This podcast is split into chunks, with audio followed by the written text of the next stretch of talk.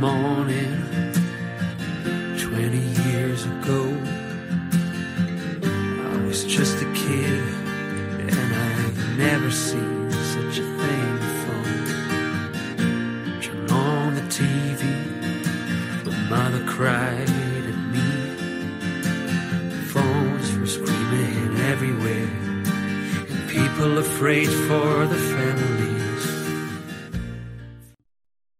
11 سپتامبر 2001 مرگبارترین حمله تروریستی بود که در همه تاریخ در خاک آمریکا انجام شده بود و در اون بیشتر از 2700 نفر کشته شده بودند. وقتی قبار حادثه بنشست، یه قهرمان غیرمنتظره ظهور کرد. شهردار نیویورک رودی جولیانی. عملکرد درخشان جولیانی در مواجهه با تراژدی با این ابعاد برای شهرت ملی به عنوان شهردار آمریکا به دنبال داشت. بعد از ترک پست شهرداری اون محبوبیت رو تبدیل به یک کتاب خاطرات پرفروش کرد و دهها میلیون دلار هم از سخنرانیهاش به دست آورد. دو تا کمپین ناموفق ریاست جمهوری هم در کارنامش هست. اون ضدیت با تروریسم رو به عنوان پایه و اساس فعالیتاش انتخاب کرد و همیشه از 11 سپتامبر اسم می برد. در 15 آگوست 2016 در جریان کمپین ریاست جمهوری دانالد ترامپ هم در اوهایو همین کارو کرد. جولیانی اعتبار کار کردن در کمیته های امور خارجه و قوه قضاییه در مورد 11 سپتامبر رو به مایک پنس که کاندیدای معاون اولیه ترامپ بود داد و دقایقی بعد جولیانی بیانیه‌ای داد که باعث بالا رفتن ابروها شد. به نظر می رسید که اون کلهم اجمعین تراژدی که اونو مشهور کرده بود رو فراموش کرده. جولیانی اینجوری گفت. شروع نقل قول. قبل از روی کار آمدن اوباما ما هیچ حمله تروریستی توسط گروه های تروریستی مسلمون در داخل مرزهای ایالات متحده آمریکا نداشتیم. پایان نقل قول. By the way, under those eight years, before Obama came along, we didn't have any successful radical Islamic terrorist attack in the United States. ما اینجا یعنی همه آمریکایی ها همیشه قول دادیم که هرگز 11 سپتامبر رو فراموش نکنیم. اما واقعا آیا این کار کردیم؟ حتا برای اونایی که در محل حادثه حاضر بودند بخش‌هایی از خاطره جمعی هست که خیلی مشتاقانه اجازه دادیم که محو بشه.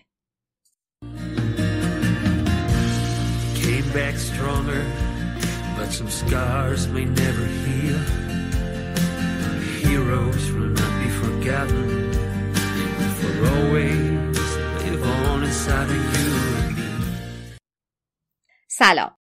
من محسا محق هستم و این اپیزود چهلم از پادکست دومیمه که در شهریور ماه سال 1401 خورشیدی منتشر میشه. این اپیزود ششمین و آخرین قسمت از مجموعه 11 سپتامبره.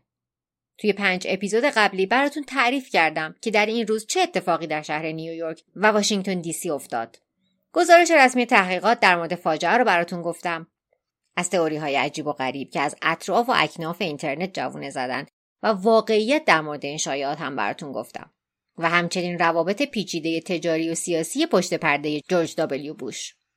امروز و در این اپیزود آخر می‌خوام از میراث 11 سپتامبر و اینکه خاطره این روز چجوری به شکل غیرمنتظره دنیا رو تحت تاثیر قرار داد بگم. در سالهای بعد از فاجعه که باعث جهش در اسلام حراسی شد و گزارش های رسانه‌ای پر از نفرت و همچنین توریسم غیرعادی برای نیویورک. این اپیزود مشابه اپیزودهای قبلی از پادکست انگلیسی زبان کانسپیرسی تئوریز یا تئوری های توته از مجموع پادکست های کمپانی پارکست نقل میشه. اگر احیانا بخوام به روایت چیزی اضافه کنم حتما قبلش اعلام می‌کنم. من کارشناس تربیت کودک نیستم. بچه هم ندارم. ولی نظرم اینه که این قصه مناسب بچه ها نیست.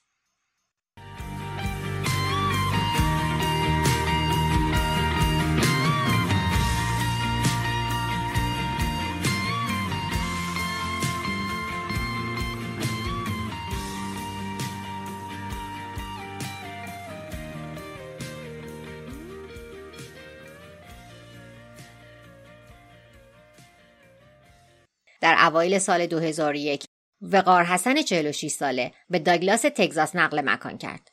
وقار حسن یه مسلمون پاکستونی بود که به دنبال رویای آمریکایی اومده بود و امیدوار بود که بتونه همه خانوادش رو به این ایالت بیاره. یه خونه پیدا کرد و یه مغازه خاربار فروشی کوچیک باز کرد. اسمش رو هم گذاشته بود خاربار فروشی مادر مامز گروسری همه چیز داشت طبق برنامه پیش می‌رفت که 11 سپتامبر همه چیز رو تغییر داد.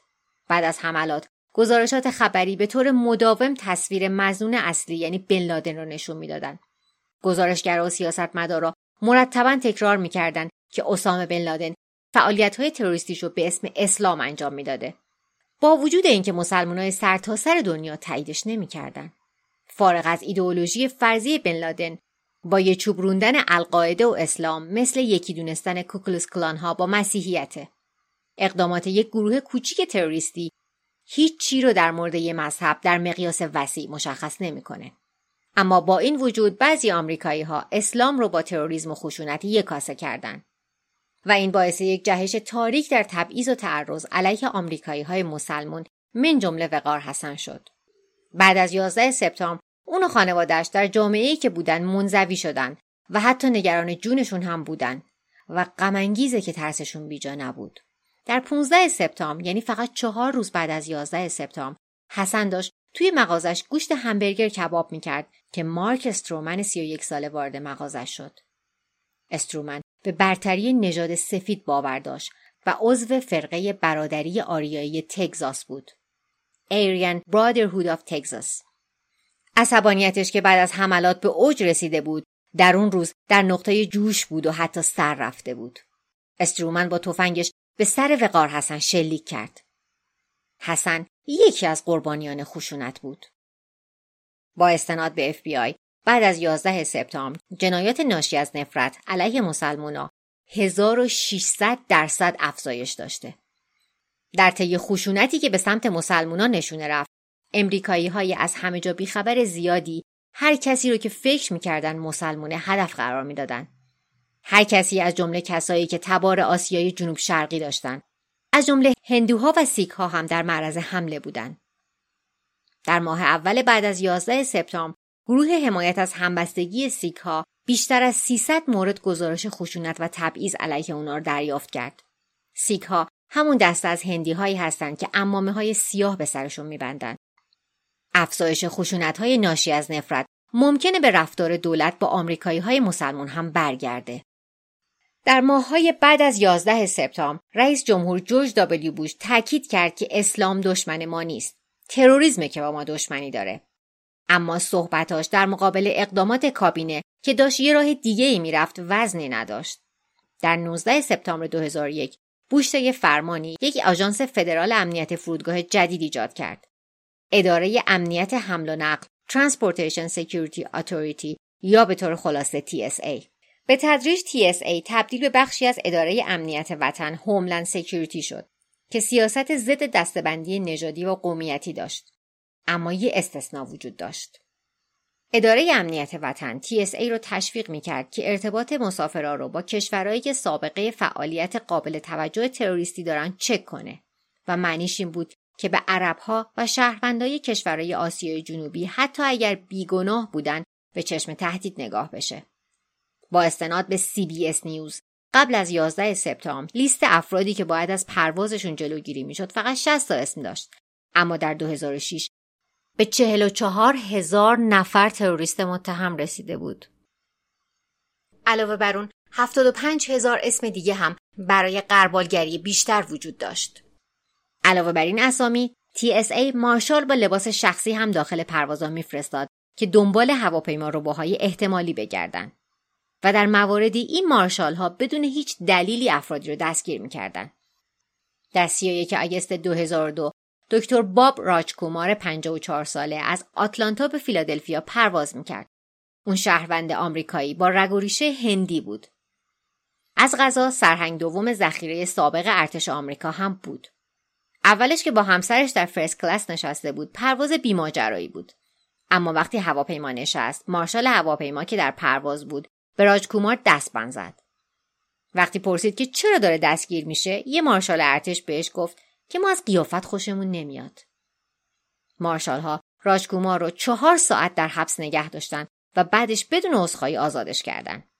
هشت ماه بعد راجکومار یه پرونده قضایی تشکیل داد و استدلال کرد که دستگیریش قانون قرار احضار زندانی یا هربیس کورپس رو نقض کرده. طبق قرار احضار زندانی که بهش قانون امنیت غذایی هم میگن حق درخواست ذکر دلیل برای توقیف اشخاص وجود داره. طرفین این پرونده تحول آفرین خیلی سریع در جولای 2003 به توافق رسیدن. پیروزی بزرگ راجکومار باعث شد که TSA در دستبندی نژادیش تجدید نظر کنه. اما متاسفانه اسلام حراسی برای دهه بعد از 11 سپتامبر ادامه داشت. با استناد به FBI آمار جنایت های از سر نفرت نسبت به مسلمانا همچنان بالا موند. اما از 2010 به بعد رو به کاهش گذاشت. هرچند در 2015 دوباره جهش داشت. و این همون سالی که دانالد ترامپ کمپین ریاست جمهوریش رو بر پایه بیگانه حراسی و ضدیت با اسلام شروع کرد. شبکه های خبری مرتب اظهار نظراشو بازپخش می‌کردن. از جمله ادعاهای دروغینش که مسلمانها در نیوجرسی برای اتفاق افتادن 11 سپتامبر شادمانی کردند. یه مطالعه که در 2007 در دانشگاه سندیگو در کالیفرنیا انجام شد نشون داد که 14 و دو دهم درصد همه گزارش های خبری اون سال در مورد مسلمونا بوده و عمدتا هم منفی بوده. این مطالعه همچنین مشخص کرد که تماشای پوشش خبری منفی موجب افزایش کوچیک در رفتار خشن با آمریکایی های مسلمون شده. جهش کوچیک در جنایات از سر نفرت در اون زمان نتایج این تحقیق رو تایید می‌کنه. حالا از قصد بود یا نبود به نظر می‌رسه که رسانه ها داشتن باعث افزایش اسلام حراسی در اواخر دهه ده قرن 21 میلادی می شدن. شبیه بعد از 11 سپتامبر. اما اینکه رسانه ها چجوری باید فجایع مثل 11 سپتامبر رو گزارش کنند جواب درست و واضحی نداره. تنها چیزی که در 20 سال گذشته شاهدش بودیم اینه که راه های اشتباه زیادی وجود داره. در ادامه براتون از پارادوکس عجیب 11 سپتامبر میگم. رسانه ها در مقابل فیلم های سینمایی.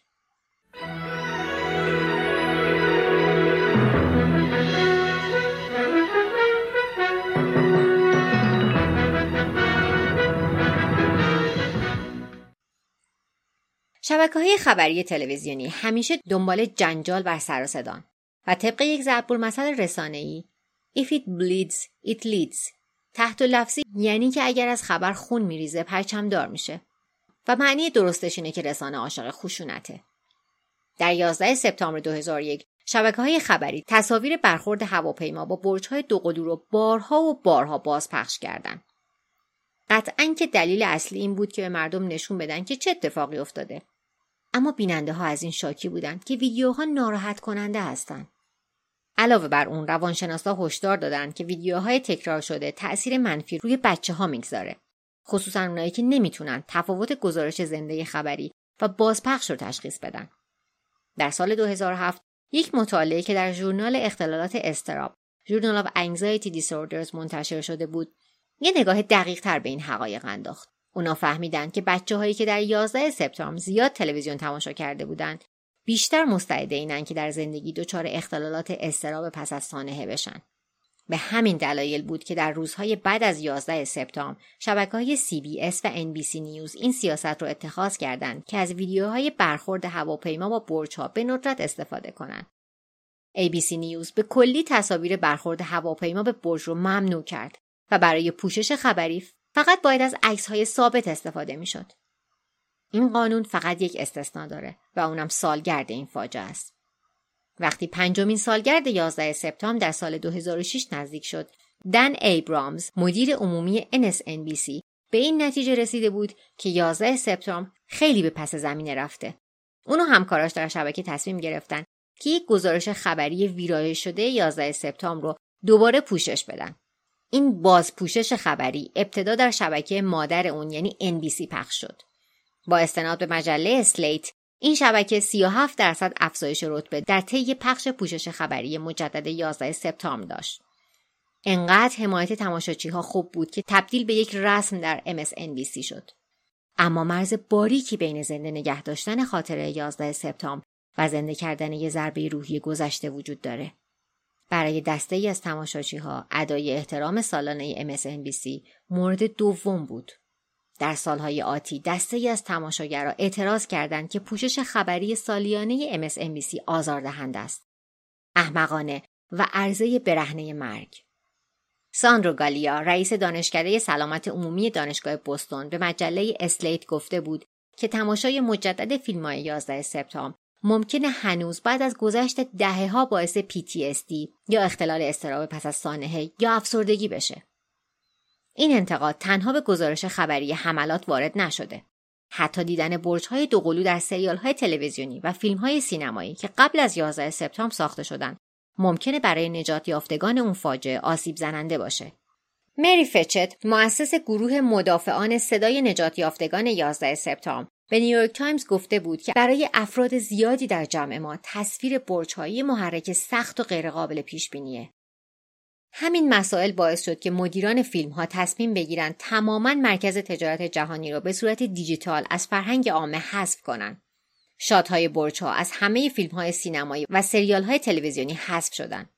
از اسپایدرمن گرفته تا Sex and City و The Sopranos. کمپانی فاکس یه اپیزود کامل سیمپسون ها رو که برج های دوقلو رو نشون می‌داد ممنوع کرد.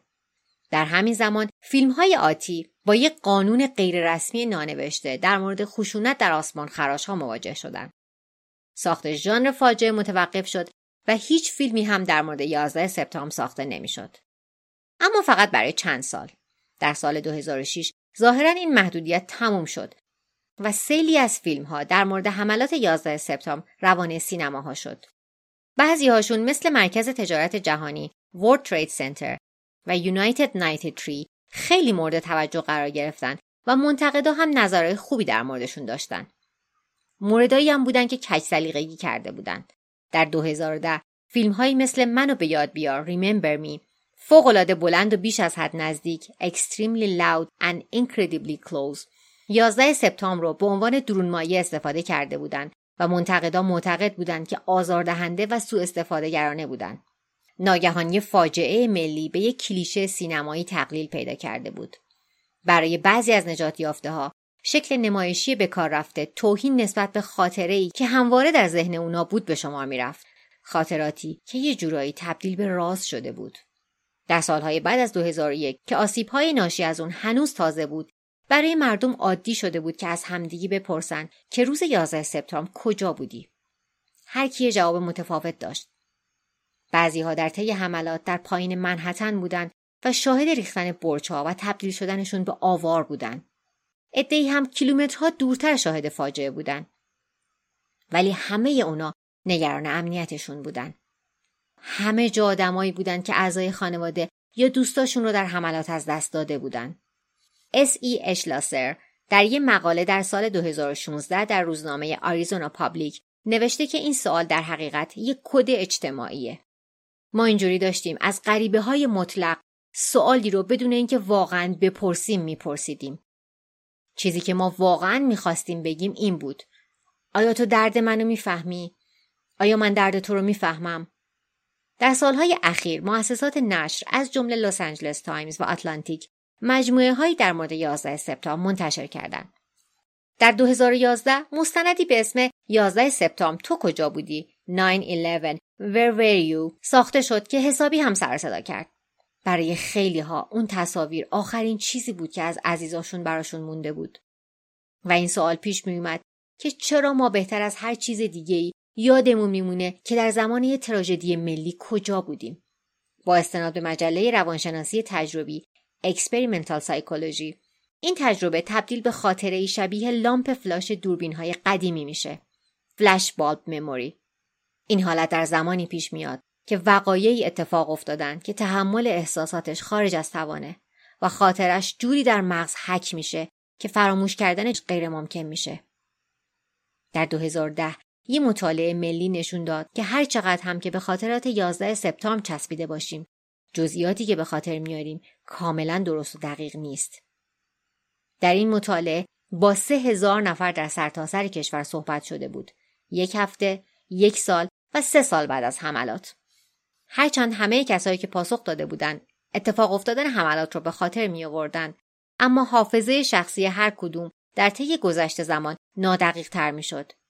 یک سال بعد فقط 60 درصد پاسخ دهندگان اون روز رو دقیقا یادشون بود. بعد از سه سال این عدد به 57 درصد رسیده بود. غمانگیزه. فراموشی 11 سپتامبر به هیچ مشخصه ای مثل جنسیت و نژاد ربطی نداره. خیلی ساده، ذات بشره. وقتی خاطرات بیشتری اضافه میشن به خاطر آوردن جزئیات دقیق خاطرات عقبتر به شکلی که اتفاق افتادن سخت میشه. اما حتی وقتی که خاطره 11 سپتامبر محو میشه نجات یافتگان زخمهای دائمی روحی و جسمی دارن. در ادامه براتون از این موضوع میگم که گروه های امدادی که از اول حملات حاضر بودن با بیماری هایی بعد از این فاجعه دست و پنجه نرم می‌کنن.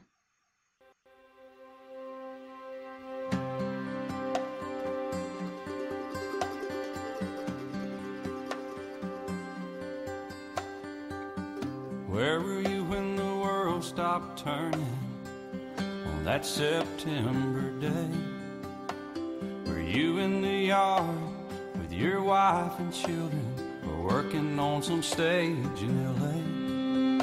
Did you stand there in shock at the sight of that black smoke rising against that blue sky? Did you shout out in anger and fear for your neighbor or did you just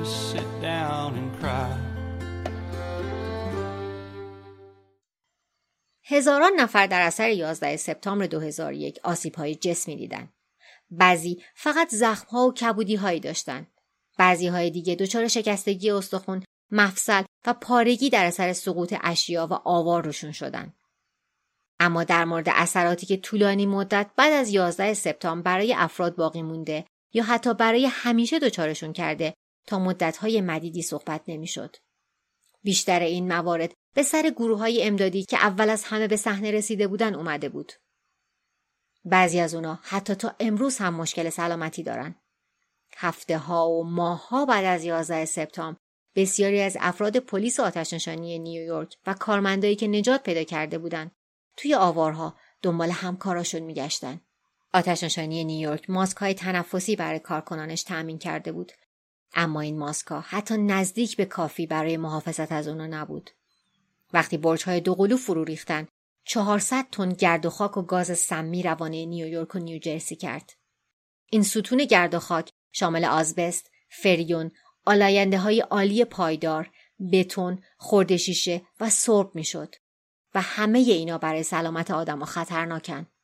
خصوصا 19 هزار پرسنل امداد و نجات که در معرض قرار گرفته بودند.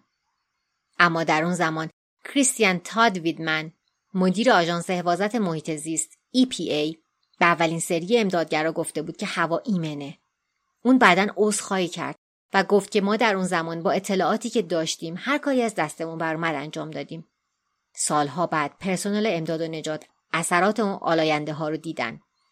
یه مطالعه در 2018 توسط دانشگاه مینیسوتا به این نتیجه رسید که شانس ابتلای پرسنل امداد و نجاتی که در اولین ساعات در فاجعه 11 سپتامبر حضور داشتند برای ابتلا به آسم 282 درصد بیشتر از بقیه است. و این بدترین بخش ماجرا نیست. یه تحقیق در دانشکده پزشکی آیکان در مونت ساینا نشون داد که پرسنل امداد و نجات اون روز 9 درصد بیشتر از بقیه امکان ابتلا به هر نوع سرطانی دارند. با استناد به آمار مرکز کنترل بیماری های آمریکا تا روز ضبط این اپیزود که در سال گذشته حدود همین تاریخ بوده بیشتر از دوازده هزار پرسنل امداد و نجات در اثر 11 سپتامبر به سرطان مبتلا شدن. اینو داخل پرانتز بگم که تاریخ ضبطی که بهش اشاره کردم مربوط به پادکست اصلیه. در ماههای بعد از 11 سپتامبر 2001 با پرسنل امداد و نجات مثل قهرمان ها رفتار می‌شد. و آمریکا عهد کرد که هرگز فداکاریشون رو فراموش نکنه. و امروز انگار که دولت آمریکا اونا رو در زمان بیماری که در اثر اون فداکاری بهش مبتلا شدن با حال خودش رها کرده. در سالهای دهه صفر 2000 منظورم 2001 تا 2009 سیاستمدارا تعدادی قانون تصویب کردند که به بهبودی کارمندای نجات یافته با برنامه های درمانی بلند مدت کمک کنه. اما متوقف شد. اونا به این مشکوک بودن که گرد و خاک مسموم منتشر شده از برج‌های تجارت جهانی بتونه عامل مشکلات سلامتی از جمله سرطان باشه. تا اینکه وکیلی از شهر وایت پلینز دیوید یو ووربی به صحنه اومد. در 2004 ووربی 8000 نفر از پرسنل امداد و نجات رو که بعد از 11 سپتامبر دچار بیماری های مختلفی شده بودن رو در یک شکایت حقوقی نمایندگی می کرد.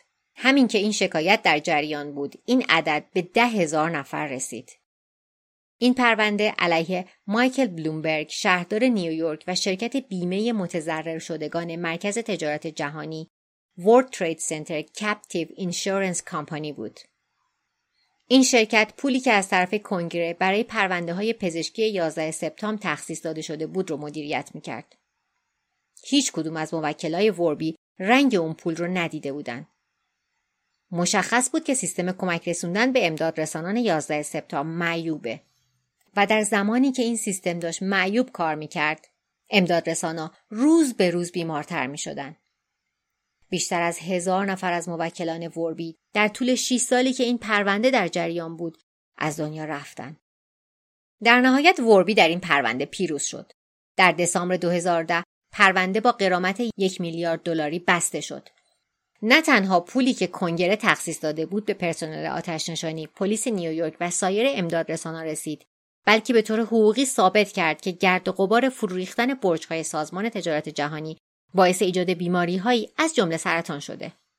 در نتیجه این پرونده یک ماه بعدش کنگره قانونی برای کمک به امداد رسانا تصویب کرد.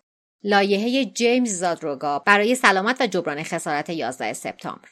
اسم این قانون از اسم یک افسر پلیس نیویورک گرفته شده که از یک بیماری تنفسی که در اثر گرد و غبار سمی که از 11 سپتامبر ناشی شده بود بهش مبتلا شده بود از دنیا رفته بود. زادروگا احتمالا اولین نفریه که از اینکه در معرض آلاینده ها قرار گرفته از دنیا رفته. این قانون باعث ایجاد برنامه سلامت مرکز تجارت جهانی شد که خدمات درمانی به پرسنل امدادی و نجات یافتگان 11 سپتامبر ارائه می کرد. پیروزی بزرگی بود. اما متاسفانه یک قید زمانی ده ساله داشت و در سال 2015 منقضی شد. بعضی از نجات یافتگان مصمم بودند که نذارن این برنامه بمیره. از جمله این آدما آتشنشان ری فایفر بود. بعد از 11 سپتامبر فایفر برای هشت ماه داخل آوار زمین صفر دنبال همکارای درگذشتش گشته بود. در 2009 اون در اثر در معرض سموم بودن دچار سرطان کلیه شد. اون توموری در ناحیه شکمی داشت که نمیگذاش حتی راه بره و خیلی زود سرطان در سرتاسر سر بدنش منتشر شد. در 2015 فایفر با شور فراوان به جنبش تمدید لایحه جیمز زادروگا پیوست. فایفر در کنگره شهادت داد. کسای دیگه که شهادت دادن اینا بودن. لوئیس آلوارز، کارآگاه سابق یگان بمب پلیس نیویورک که اونم سرطان کلورکتال داشت. و کمدین جان استوارت، مجری سابق Daily Show. جان استوارت حامی کمک مالی دائم برای قربانیان 11 سپتامبر بود. در 11 ژوئن 2015 یک کلیپی از سخنرانیش وایرال شد که تونست توجه عمومی بیشتری رو به این جنبش جلب کنه. قسمتی از حرفاش اینه. من خیلی خستم از شنیدن اینکه این مسئله مسئله نیویورک از 11 سپتامبره. القاعده به ترایبکا حمله نکرده. ترایبکا محله‌ای در پایین منحتنه. القاعده به ترایبکا حمله نکرده. به آمریکا حمله کرده و این مردان و زنان و پاسخی که اونا دادن چیزیه که این کشور را سر پا نگه داشته. چیزیه که به یک ملت گیج و در حال تلو تلو خوردن. یه اساس محکم داده که دوباره سر پا بشن. و به خاطر ما آورده که چرا این کشور یک کشور بزرگه و اینکه چرا این کشور ارزش داره که براش بجنگی. و شما دارید اونا رو نادیده می‌گیرید. صحبت های جان استوارت خیلی قشنگ و خیلی احساسیه. یه بخشایی رو خودشم با بغض ادا می‌کنه کلیپ صحبت های کاملش رو توی اینستاگرام و کانال تلگرام پادکست می‌ذارم ولی اجالتا یه بخشی که ترجمهش رو براتون تعریف کردم رو گوش بدین And I am awfully tired of hearing that it's a, a 9-11 New York issue. Al-Qaeda didn't shout death to Tribeca. They attacked America and these men and women and their response to it is what brought our country back. It's what gave a reeling nation a solid foundation to stand back upon, to remind us of why this country is great, of why this country is worth fighting for, and you are ignoring them. مواردی که استوارت بهش اشاره کرد به همراه شهادت آلوارز و فایفر به دل کنگره نشست. یک روز بعد در 12 ژوئن 2015 کمیته قضایی کنگره به شکل بینام رأی به دوباره جاری شدن کمک هزینه قربانیان 11 سپتامبر به صورت دائمی داد. البته چهار سال طول کشید که تبدیل به قانون بشه و بالاخره در جولای 2019 امضا شد. متاسفانه دیگه فایفر و آلوارز زنده نبودن که تصویب این قانون رو ببینن. فایفر در 2017 و آلوارز در 2019 از دنیا رفتن. برای گرامی داشته یادشون اسمشون به اسم قانون جیمز زادروگا اضافه شد. در سال 2019 بالاخره یادبود پرسنل امدادی که در اثر کارشون در زمین صفر بیمار شده بودند به یادمان 11 سپتامبر اضافه شد. مسیر ورودی یادمان شامل 6 سنگ بزرگه که در اطرافش استیلهای آوار مرکز تجارت جهانی تعبیه شده. در یک فضای بزرگ در پایین منحتن. جایی که روزی مجموعه مرکز تجارت جهانی وجود داشت. محل قبلی برج‌های شمالی و جنوبی حالا محل دوتا فواره آروم مربعیه. دور فواره ها دیواره های برونزی بزرگ هستند که اسم همه قربانی ها به اضافه 6 نفری که در بمبگذاری سال 1993 کشته شدن روشون حک شده. در ماه می سال 2014 موزه هم در محل یادمان افتتاح شد. کلکسیون موزه شامل پورتری قربانیان، استیل های برج دوقلو، تماس های تلفنی آدم ها در اون روز و یک جفت کفش خونی میشه. خیلی اولش این بزرگ داشته احساسی رو برای کسایی که از دست رفته بودن تحسین کردن. ولی بلیت ورودی 24 دلاری این تصویر را خراب کرد. پول ساختن از نگهداری خاطرات افراد مرده. در پاسخ به واکنش منفی آدما، مایکل بلومبرگ رئیس بنیاد یادمان و شهردار سابق نیویورک از این مبلغ حمایت کرد. اون گفتش که این مبلغ بالا برای بنیاد برای چرخوندن چرخ یادمان و موزه لازمه. در زمان ضبط پادکست اصلی یعنی حدود یک سال پیش به 26 دلار رسیده بود و امروز هم که 11 سپتامبر 2022 هنوز 26 دلاره. اما اعضای خانواده های درگیر 11 سپتامبر و پرسنل امداد و نجات می‌تونن رایگان بازدید کنن. مثل بیشتر موزه های دنیا این موزه هم یک فروشگاه هدیه داره. اونجا می‌تونید تیشرت ها و لیوان های قهوه‌ای بخرید که روش نوشته شده هرگز فراموش نکنید. Never forget. ناگهان می‌بینید که فاجعه برای فروش گذاشته شده. خانواده های قربانیان به فروش این محصولات اعتراض کردند و موزه رو متهم به استفاده تجاری از یک فاجعه کردند.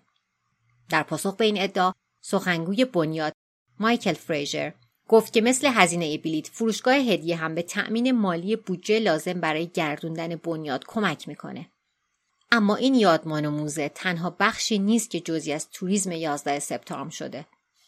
همونطور که در اپیزود اول گفتم مرکز تجارت جهانی یه مرکز حمل و نقل بود و یک مرکز خرید زیرزمینی هم داشت و محل مهمی در حمل و نقل عمومی و توریسم بود و لازم بود که هر دو کاربرد مجددا به اون منطقه برگرده به ناچار یه مجتمع بزرگتر و بهتر به جای اون ساخته شد و در سال 2016 مرکز حمل و نقل تجارت جهانی بازگشایی شد با متروی جدید ایستگاهها، مسیرها و سکوهای جدید.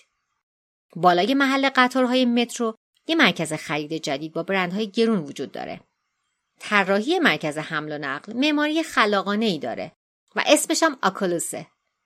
این سازه استیل سفید 4 میلیارد دلاری از زاویه های بخصوصی شبیه یک کبوتره. در تئوری خیلی زیبا و شیکه نشونه صلح. اما نیویورکی ها طرح پیاده شده رو خاری در چشم شهر می‌بینن و اینجوری خطابش می‌کنن.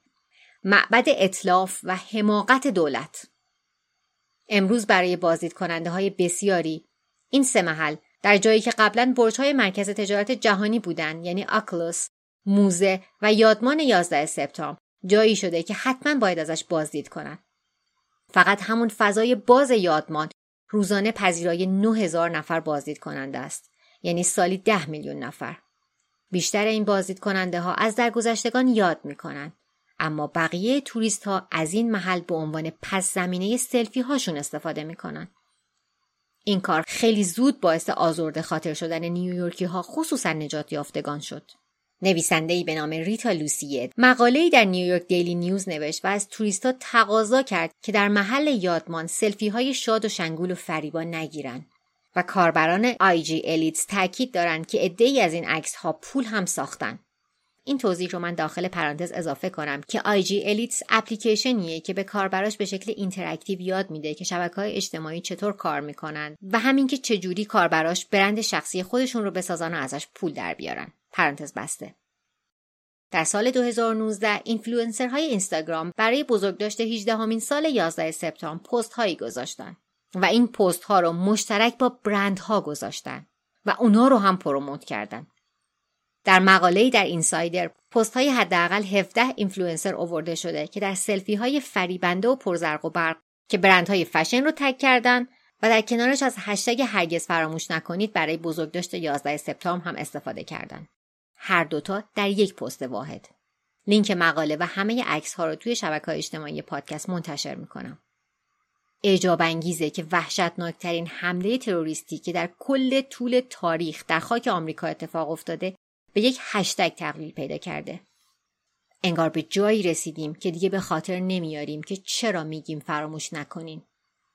می‌دونیم که میراث 11 سپتامبر باید چیزی بیشتر از یک عبارتی باشه که روی تیشرت نقش میبنده یا یک تئوری توطعه یا خوراک رسانه ها که البته اتفاقیه که داره میافته. 11 سپتامبر. همیشه بیشتر از یک خاطره معمولی میمونه. رویدادیه که زندگی دو دهه آمریکا رو شکل داده و همچنین زندگی افغانستان و عراق رو. اگر حتی شما اونجا نبودین که اون روز رو به خاطر بیارین هنوز هم دارید عواقبش رو زندگی می‌کنین.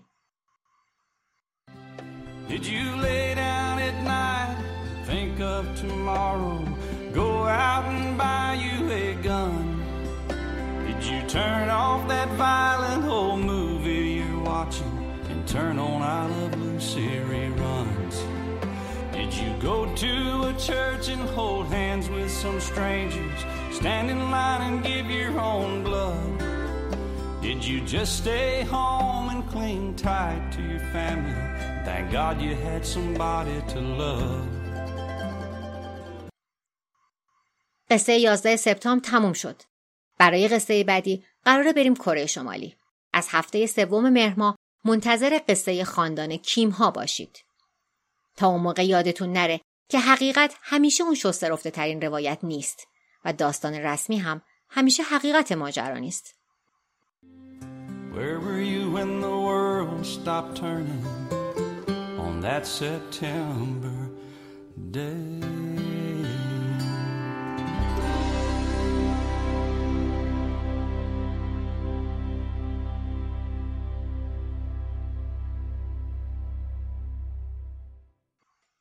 اگر قصه های دومیم رو دوست دارین اونو به دوستانتون هم معرفی کنین. پادکست دومیم و همه قصه هایی که تا الان براتون تعریف کردم از هر کجا که پادکست گوش میدین در دسترسه. فقط یادتون نره وقت سرچ بین کلمه دو و میم یه فاصله بزنید. صفحه شبکه های مجازیش رو هم با سرچ همین اسم پیدا می‌کنید. محققات های آرم که دیگه می‌دونم یادتونه. تا قصه بعدی مراقب خودتون باشید.